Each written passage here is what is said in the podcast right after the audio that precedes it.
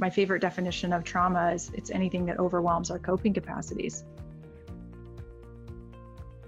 And through that inquiry and, and looking at myself and, and doing my own healing work, I started to see that self sabotage is often an intelligent response to impossible binds that we face in childhood. These are survival strategies. Now, they may be outdated in adulthood, but there is a reason that they're there. And uncovering that is a big part of learning how to step outside of them, or at least gives you an option to choose. Welcome to the Mother Honestly podcast. This is your host, Blessing Adesina, founder and CEO of Mother Honestly. On this show, we interview ambitious women that are thriving in and beyond motherhood. Expect honest and real conversations that will encourage and inspire you to take actions on your dreams.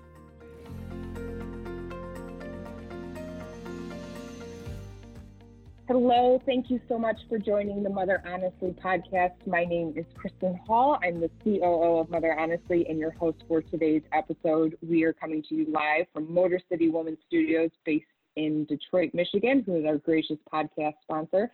And I am so, so thrilled to have Iris McAlpin join me on the podcast today. This is someone I've been following on Instagram, and thank you to some of my junior league ladies who have followed you as well and sent me over a lot of your articles.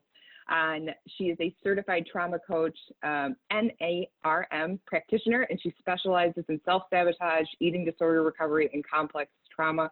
Iris, thank you so much for joining me on the podcast. I'm so thrilled to have you here. Thank you for having me. I'm excited to be here. Awesome. And so, would you be so kind and tell our listeners a little bit more about yourself and your work and kind of what's brought you on this journey? Sure. So, so as you mentioned, I'm a trauma coach and NARM practitioner, and NARM stands for the Neuro Neuroaffective Relational Model. And it's a model for working with complex developmental and relational trauma. And I'm really passionate about that because I struggled with my own mental health for a very long time. I started dealing with depression and eating disorders at a young age, and that kind of continued unchecked for a, a large portion of my life. And it turns out these are symptoms of trauma. And I knew that I had trauma, but I didn't really make the connection for a long time and, and didn't seem like anyone else was either. And so when I started doing research about trauma and what happens in the body and mind as a result of that, little pieces started coming together in a way that they never had before. And so I became kind of obsessed with understanding trauma. And so in the last couple of years i've i've done hundreds of hours of training in trauma. And that's really at the core of the work that i do now and for those of you that don't follow iris on instagram i would absolutely tell you to check out what she's doing it's at iris McAlpin on instagram and there's a couple posts that have really resonated with me and i know are going to hit very very strongly for a lot of our listeners um, you know, our mother honestly, what we focus on is ambitious women. We always say, you know, ambitious moms, the, the development of that, but we welcome, you know, women and men of all ambition.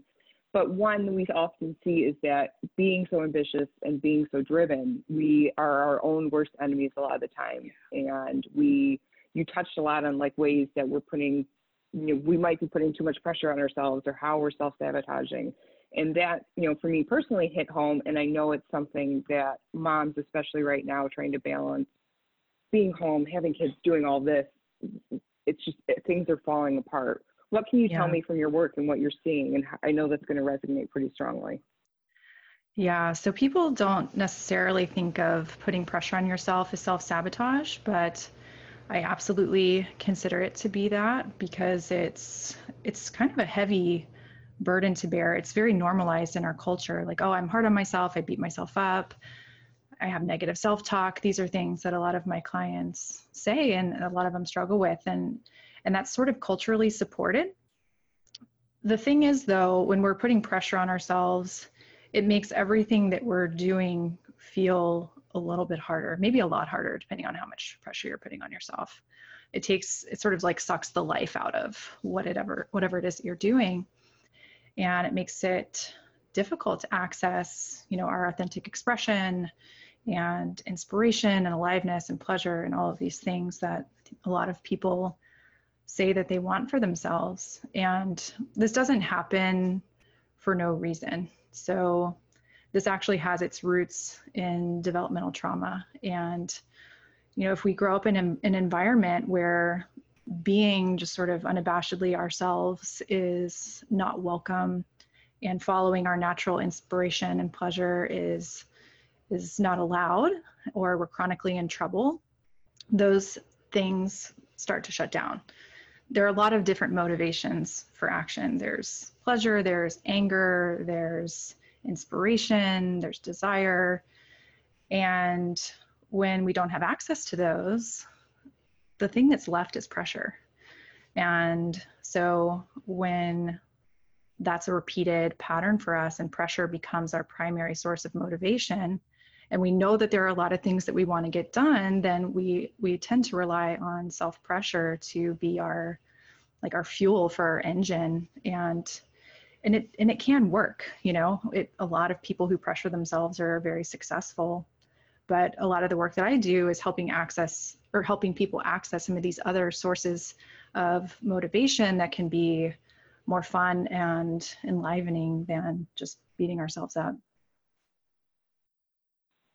yes, it's definitely a balance between, you know, with great success, sometimes it can work really well, but can also have that negative um, connotation. And I think there's, um, in some of the work that you've done, I've also liked that you're really bringing awareness to the mental health issues that are affecting a lot of people. And it's still, unfortunately, um, it's getting talked about more, but it's still yeah. not something that we all address. And I will be, you know, candid in saying that I've throughout my lifetime struggled with depression and anxiety, and it's something that I've had to manage. So, you know, you have these conversations with people, and they're like, "You guys get so much done, you're so high functioning, and how do you do it?" And it's like, well, yes, but there's always, you know, I just had another kind of guest on the podcast, and you know, the graphs and the vision that we see on Instagram or what we take away from photos and stuff is not always the entire story, and that sure. get open up and share with others that it's okay to have past trauma. It's okay to have these experiences, but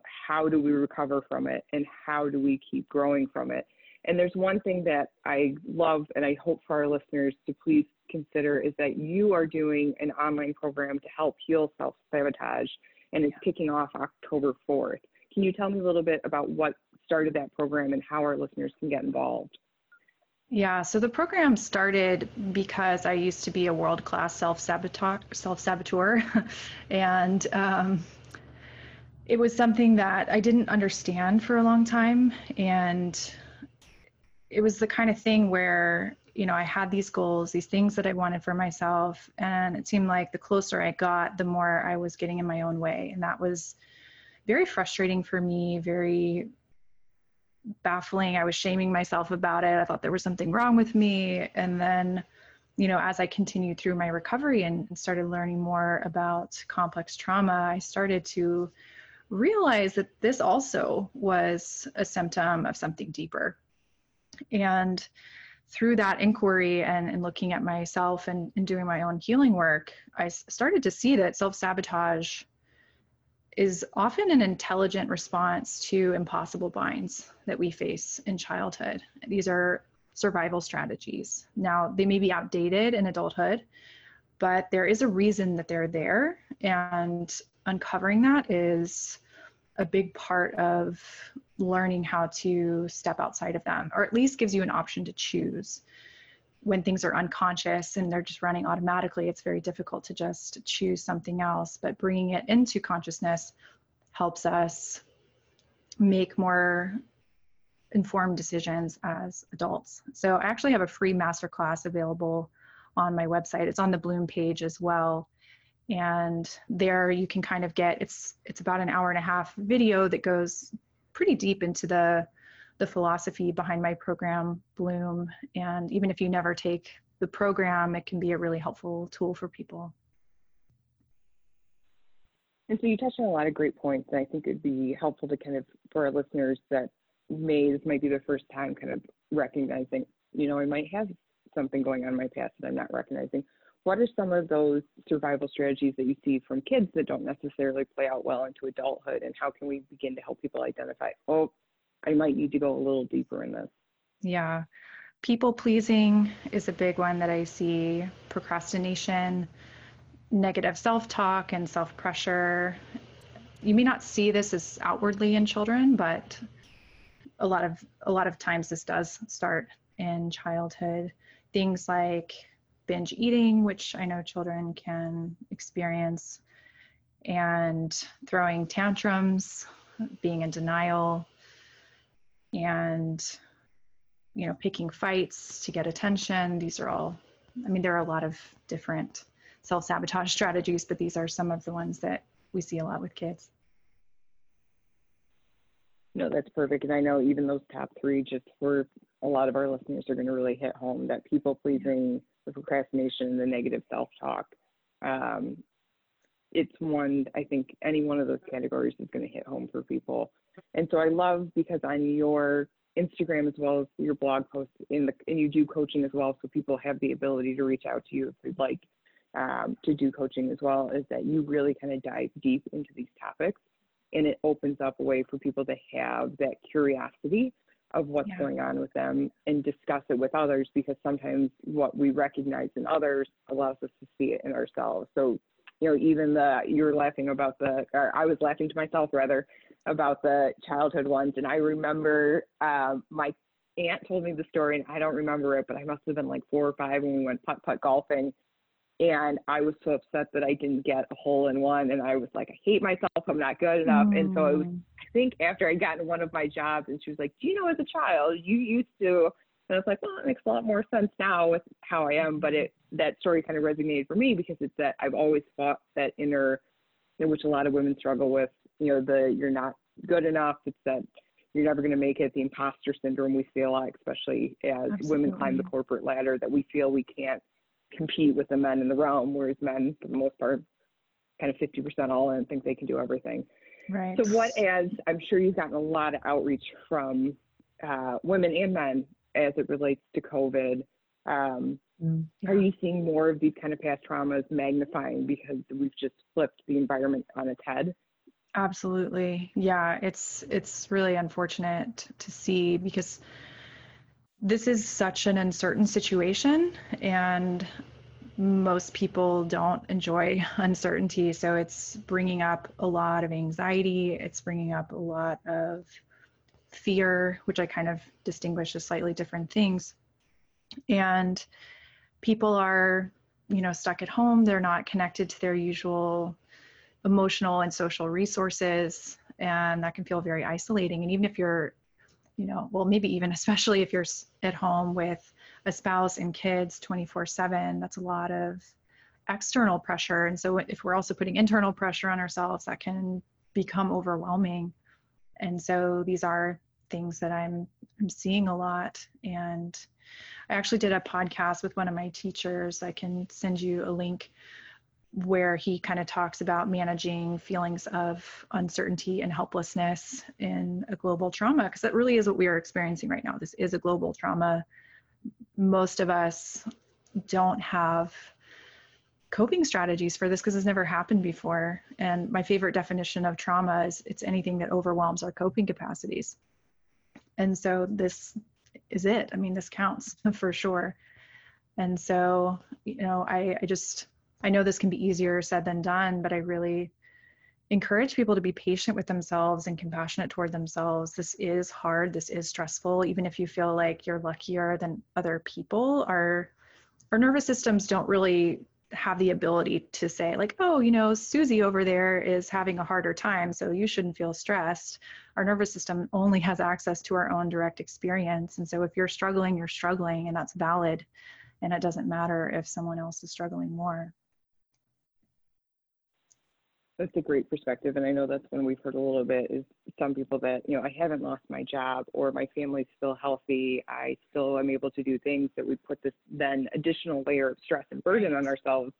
Um, and one of the best things that i had heard and you know, from my therapist which I, I love having that weekly check-in with her is that we all are going through the same experience. We're just having different components and different experiences to the same you know, global trauma. And one of the posts that you had the other day, I think again, I, I love when you post, I think you have some really great, you know, thought provoking ones you. is that you, you talked about if people are resting um, but they're guilting or shaming themselves for not being productive the whole time. That's not actually rest. And I think as Yeah. moms, if we we have trouble with the downtime, we have trouble that the dishes are piling up, the laundry's piling up, my job's doing this.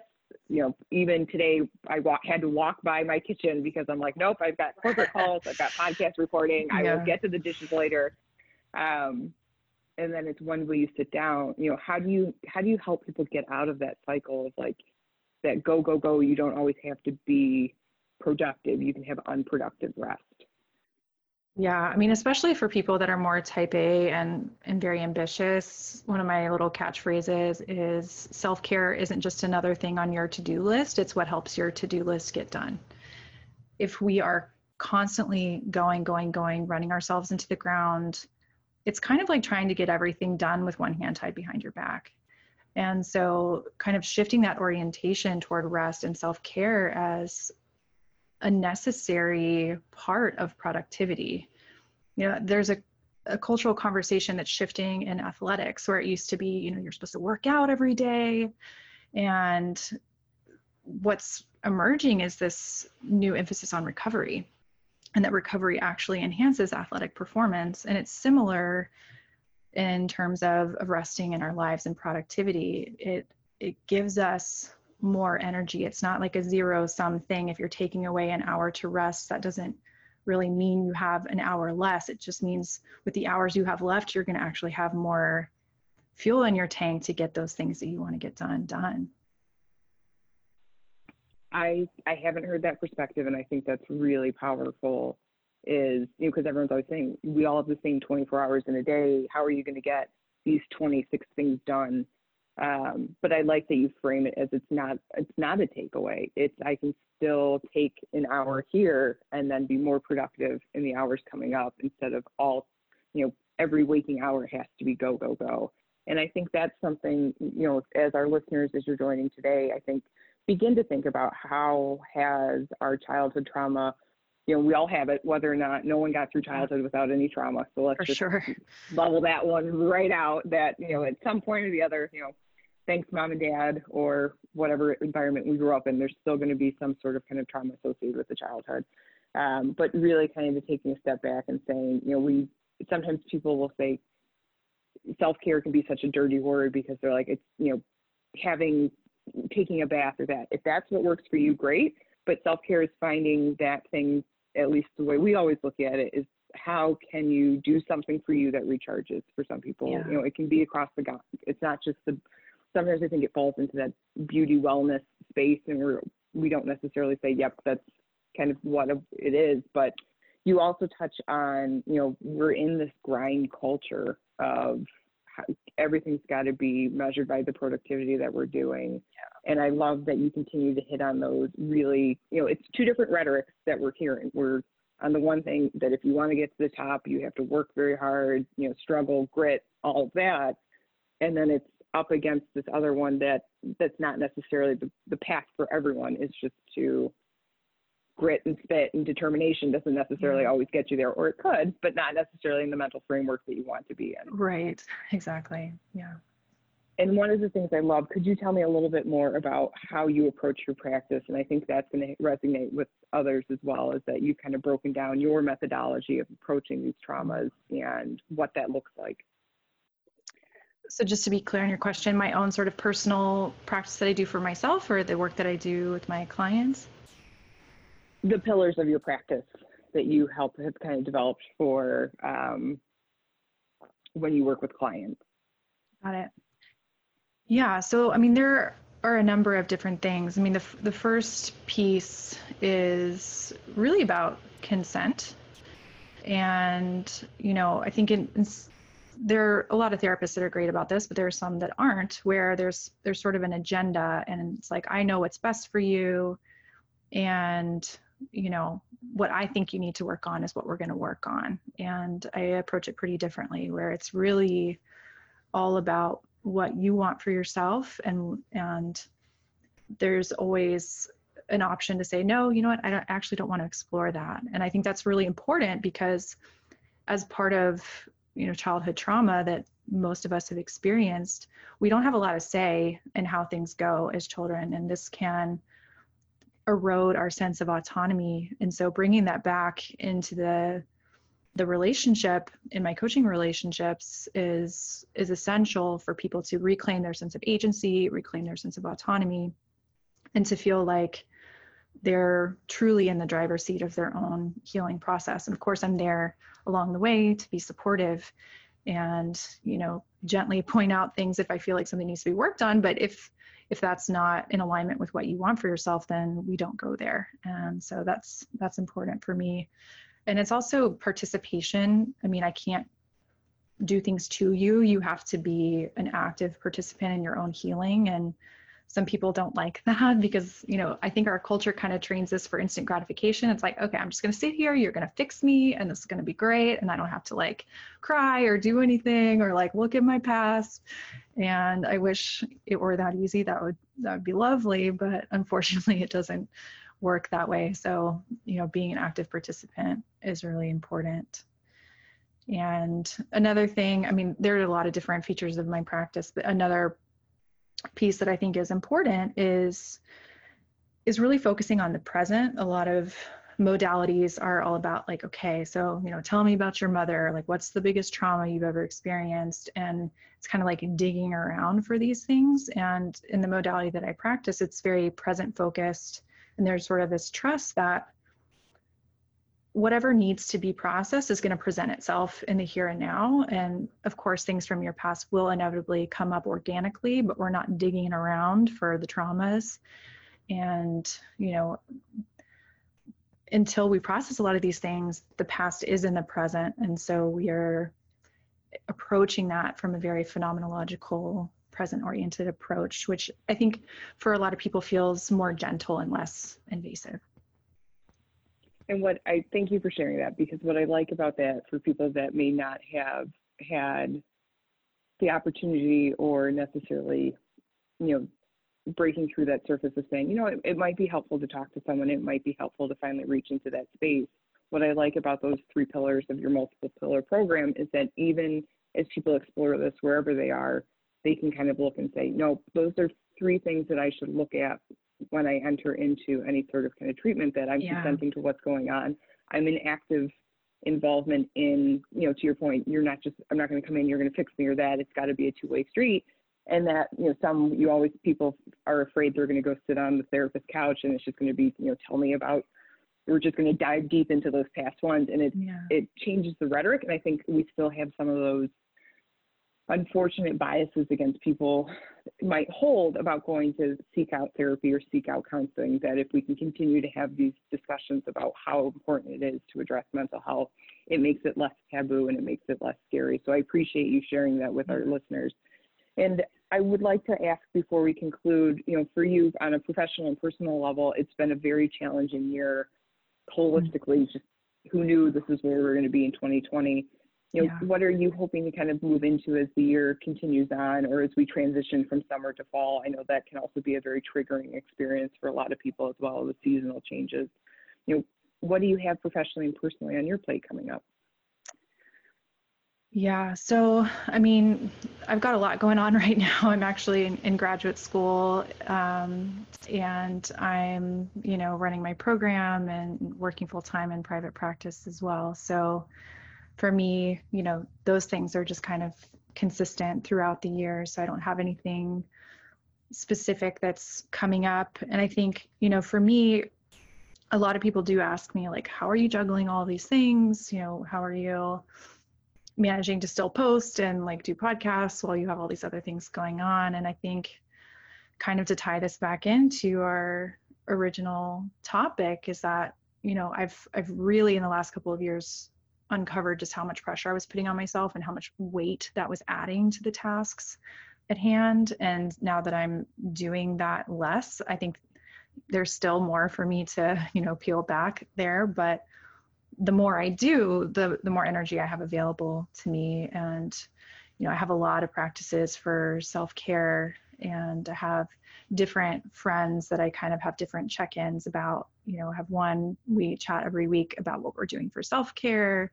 I Have another one that you know is help helping me motivate to get in my daily movement of some kind and you know accountability around business there's people that i have these sort of anchor checkpoints that really help me because especially right now we are kind of isolated or very isolated in some cases and so having regular connections with people that i care about that are where we're sort of working together on these shared goals has been really really helpful for me and i definitely recommend that if that's something that is possible for you I think that's a great approach and one, you know, for our listeners, consider having, you know, not one person, one thing is going to solve every element. And that, to your point, you mentioned that you have different kind of friends or that, that you reach out to that handle different kind of topics within your life. That's a great way to approach it. I think that's something our listeners can take away is that, you know, your best friend may not be able to cover all of it or your spouse may not be able to cover all of it, but there's others around that you can engage. And Iris, how can people reach out to you? What's the best way to follow what you're doing and keep up with the great work that you're doing? Yeah, so people can find me on Instagram. It's just at Iris McAlpin and my website as well. And my email address is just iris at irismcalpin.com. So these are all ways that you can find me and reach out to me. Awesome. Thank you so, so much for joining us on the podcast. I was so excited to have you as a guest today. I love what you're doing. It's something that I'm following uh, personally and professionally. So thank you so thank much you. for joining us on the Mother Honestly podcast. I wish you all the best. And again, our listeners will include all of this in our show notes and on our socials. So please check out Iris if you haven't had the opportunity. Wishing you the best rest of your day. I hope you are doing something fun as we mm-hmm. head into the weekend. But thank you again thank so much you. for being a guest. Yeah, thank you so Thanks. much for Bye-bye. having me.